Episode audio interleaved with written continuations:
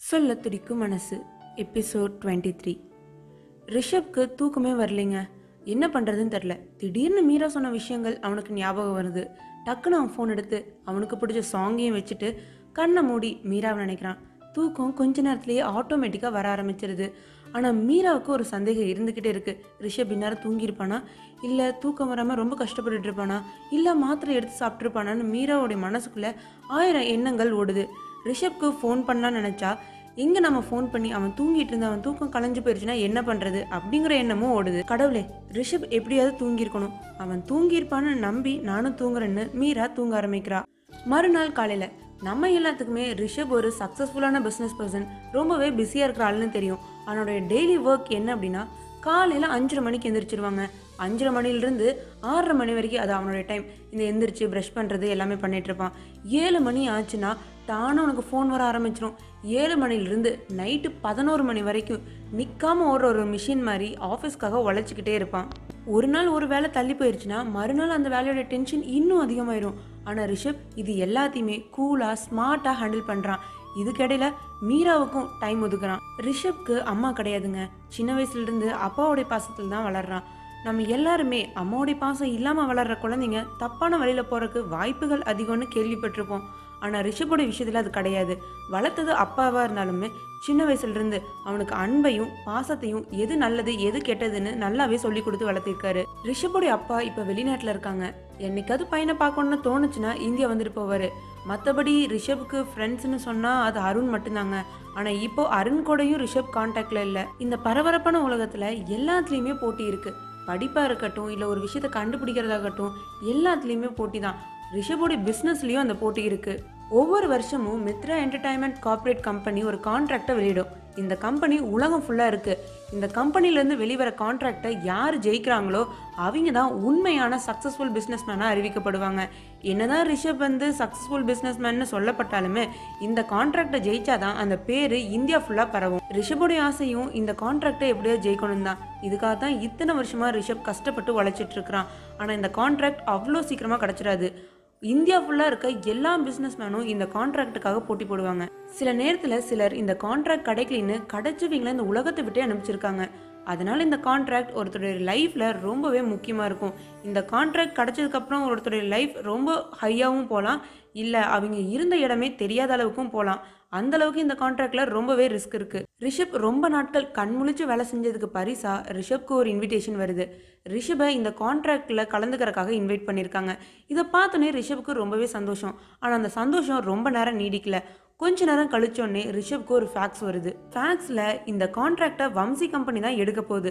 இதை மீறி நீங்கள் யாராவது ட்ரை பண்ணீங்கன்னா லைஃப் வில் பி பிகம் ட்ரீம்னு போட்டிருக்காங்க. என்ன அர்த்தம் அப்படின்னு பார்த்தீங்கன்னா இதுக்கப்புறம் நீங்கள் வாழ நினைக்கிற வாழ்க்கை கனவாகவே போயிடும் அப்படிங்கிறது தான் இது கிட்டத்தட்ட ஒரு கொலை மிரட்டல் மாதிரி தான். ரிஷப்க்கு என்ன பண்ணுறதுனே தெரில இத்தனை வருஷமாக கஷ்டப்பட்டு வேலை செஞ்சதெல்லாம் இந்த கான்ட்ராக்டுக்காக தான். ஆனால் திடீர்னு இந்த கம்பெனி உள்ளே வரனால ரிஷப் என்ன பண்ணுறது அதுவும் இல்லாமல் இப்படி ஒரு ஃபேக்ஸ் வந்திருக்குன்னு ரிஷப்க்கு கொஞ்சம் ஆச்சரியமாகவே இருக்குது யாரா இந்த வம்சி கம்பெனி அப்படின்னு பார்த்தீங்கன்னா இந்தியாவிலேயே நம்பர் ஒன் கம்பெனி இவங்களை அடிச்சுக்கிறதுக்கு ஆளே இல்லை. ஆனால் நிறைய விஷயங்களை இல்லீகலாக பண்ணிகிட்ருக்காங்க இருக்காங்க. ரிஷப் யோசிக்க ஆரம்பிக்கிறான். ஆனால் அவன் மனசுக்குள்ளே சின்னதாக ஒரு விஷயம் உறுத்திக்கிட்டே இருக்குது ரிஷப் இந்த கான்ட்ராக்ட் எடுப்பானா? காலந்தான் பதில் சொல்லும். ரிஷப் இந்த பக்கம் யோசிக்க இந்த பக்கம் மீரா கம்பெனியில் அபியும் அவனோட ஃப்ரெண்ட்ஸும் கான்ட்ராக்ட் சைன் பண்ணாங்கல்ல அவங்க இந்த கம்பெனியில் ஜாயின் பண்ணிட்டாங்கன்னு ஒரு சின்னதாக ஒரு ஃபங்க்ஷன் மாதிரி வச்சு செலிப்ரேட் பண்ணலான்னு நினைக்கிறாங்க. இவங்க இதுக்காக ஒரு ஐநூறு இன்விடேஷன் அடிக்கிறாங்க. இந்த ஐநூறு இன்விடேஷன் யார் யாருக்கு போகுது அப்படின்னு பார்த்தீங்கன்னா ஸ்பான்சர் பண்ணக்கூடிய பிஸ்னஸ்மேன்ஸ்க்கு மீடியாவுக்கு பத்திரிகைக்கெலாம் கொடுக்குறாங்க. இந்த மாதிரி ஒரு ஃபங்க்ஷன் நடக்க போகுது அப்படின்னு சொல்லி சரி பிஸ்னஸ்மேன்னு சொல்லிட்டு அதில் ரிஷப் வருவானா அப்படின்னு நீங்கள் கேட்குறீங்க கண்டிப்பாக ரிஷபுக்கும் இந்த இன்விடேஷன் போதுங்க. ஆனால் ரிஷப் இந்த இன்விடேஷனை அக்செப்ட் பண்ணல. அவன் அந்த கான்ட்ராக்டை எடுக்கலாமா வேண்டாமா அப்படின்னு யோசிச்சுட்டு இருக்கும்போது இந்த இன்விடேஷன் போகிறனால இந்த இன்விடேஷனில் அவன் பெருசாக ஒரு ஈடுபாடு காட்டல. இன்விடேஷன் அபியோடைய அப்பாவுக்கும் போகுதுங்க நம்ம எல்லாத்துக்குமே தெரிஞ்ச விஷயம்தான். அபியோடைய அப்பா ஒரு பிஸ்னஸ்மேன் ஆரம்பத்தில் அபியை பிஸ்னஸ் பார்த்துக்க சொல்லி வலுக்கட்டாயப்படுத்தினாரு. அபிக்கு அது பிடிக்காதனால தான் வீட்டை விட்டு வெளியே வந்துட்டான்னு தெரியும். அதனால இந்த இன்விடேஷன் அபியோடைய அப்பாவுக்கும் போகுது. இது ஒரு பக்கம் இருக்க இன்னொரு பக்கம் இந்த இன்விடேஷன் சமீரா ஒர்க் பண்ணுற கம்பெனிக்கும் போகுது. சமீரா ஒர்க் பண்ணுற கம்பெனிக்கா எதுக்கு அப்படின்னு தானே கேட்குறீங்க நம்ம எல்லாத்துக்குமே தெரியும் சமீரா வந்து ஒரு பர்சனை பற்றி ஆர்டிக்கல் எழுதுகிற பொண்ணுன்னு. ஸோ இப்படி ஒரு கம்பெனிலேருந்து ஒரு டேலண்டான பர்சன் வெளியே வர போகிறாங்க அவங்கள பற்றி விஷயங்கள் எழுதுறக்காக சமீராவுடைய கம்பெனிக்கும் இந்த இன்விடேஷன் போகுது.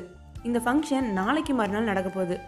மீரா ரிஷப்க்கு கால் பண்ணுறா ரிஷப் ஃபோன் எடுத்தனே மீரா நானே உனக்கு கால் பண்ணணும்னு நினச்சேன். நீயே கால் பண்ணிட்ட. சொல்லு மீரா அப்படின்னு கேட்க ரிஷப் நீ நேற்று தூங்குனியா? அப்படின்னு கேட்குறா. இதுக்கு ரிஷப் அதை நான் அப்புறம் சொல்கிறேன் உன்னை நான் நேரில் மீட் பண்ண முடியுமான்னு ரிஷப் கேட்குறான். மீரா ஆனால் ரிஷப் கொஞ்சம் ஒர்க் சரி ஓகே எங்கே மீட் பண்ணலான்னு நீயே சொல்லுன்னு சொல்ல ரிஷப் பீச்சில் மீட் பண்ணலாமான்னு கேட்குறான். மீராவும் சரி நான் ஆறு மணிக்கு அங்கே வந்துடுறேன்னு சொல்கிறா மாலை ஆறு மணி. கடற்கரையோரம் வீசும் தென்றல் காற்று ஒரு பக்கம் எண்ணற்ற காதல் ஜோடிகளின் காதல் சிரிப்பு இன்னொரு பக்கம்.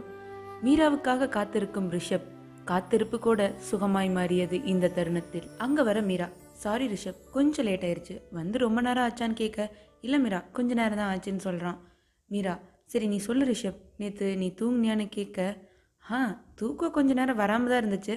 ஆனால் மேடம் சொன்ன மெத்தடை ஃபாலோ பண்ண தூக்கம் நல்லாவே வந்துச்சுன்னு சொல்கிறான் அப்பாடா எனக்கு இப்போ தான் நிம்மதியாக இருக்குது நேற்று நீ தூங்குனியா இல்லையான்னு யோசிச்சு யோசிச்சு எனக்கு தூக்கம் வரல ரிஷப். என்ன மீரா மேடம் நேற்று என்னை பற்றி யோசிச்சிங்களான்னு கேட்க? அது சும்மா கொஞ்ச நேரம் தான் யோசித்தேன் பட் அதுக்கப்புறம் நான் தூங்கிட்டேன்னு மீரா சமாளிக்கிறா. ரிஷபுடைய மனசு. பொய் சொல்லும் முந்தன் கண்கள் இத்தனை அழகா. என்னை மறந்து உன்னை ரசித்தேன் அடி. ஏன் என்னை கொள்கிறாய் சரி ஓகே ரிஷப். நீ எதுக்காக என்ன அங்கே வர சொன்னேன்னு தெரிஞ்சுக்கலாமான்னு மீரா கேட்க. ரிஷ் மீரா நான் ஒரு பிஸ்னஸ் உனக்கு நல்லாவே தெரியும். என்னோட பிஸ்னஸ் கேரியரில் ரொம்பவே இம்பார்ட்டண்டானது ஒரு கான்ட்ராக்ட் தான். அந்த கான்ட்ராக்ட்டுக்கு என்னை இன்வைட் பண்ணியிருக்காங்க.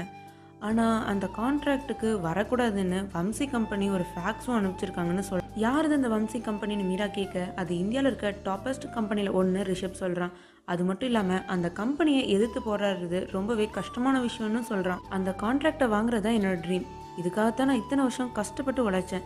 ஆனால் இப்போ இந்த வம்சி கம்பெனி உள்ளே வரனால எனக்கு என்ன பண்ணுறதுனே தெரியலன்னு ரிஷப் சொல்கிறான் மீரா ரிஷப் கிட்ட நீ அந்த இதில் கலந்துக்கிட்டா உன்னால் அந்த கான்ட்ராக்டை வின் பண்ண முடியுமான்னு கேட்குறா இதுக்கு ரிஷப் கண்டிப்பாக மீரா நான் இத்தனை வருஷமாக போராடினதே இந்த கான்ட்ராக்டை ஜெயிக்கணும் தான். நான் அந்த ஃபங்க்ஷனில் ஒரு தடவை கலந்துக்கிட்டேன்னா போதும். கண்டிப்பாக இந்த கான்ட்ராக்டை நான் ஜெயிப்பேன்னு சொல்கிறான் அப்போ யாருக்கா பயப்படுற? உன்னால் முடியாதுன்னு உனக்குள்ளேயே தோணுனா தான் நீ யோசிக்கணும். உன்னால் முடியும்னு எனக்கே தெரியுது. அப்போ நீ எதுக்காக யோசிக்கிற ரிஷப்? தோல்வியோ வெற்றியோ முயற்சி முக்கியம். நீ முயற்சி பண்ணுன்னு சொல்கிறாமே குழப்பத்தோடு இருந்த ரிஷப்க்கு ஒரு தைரியம் கிடைச்சிருக்கு. என்ன செய்யறதுன்னு தெரியாம முழிச்சிட்டு இருந்தான். ஆனா மீராவோட இந்த வார்த்தைகள் அவனுக்கு நம்பிக்கையை கொடுத்திருக்கு. காதலியாய் தோழியாய் இருக்கும் நீ என்று என் மனைவியாய் வருவாய். உன் கை கோர்க்கும் நாளை எண்ணி காத்திருக்கிறேன்.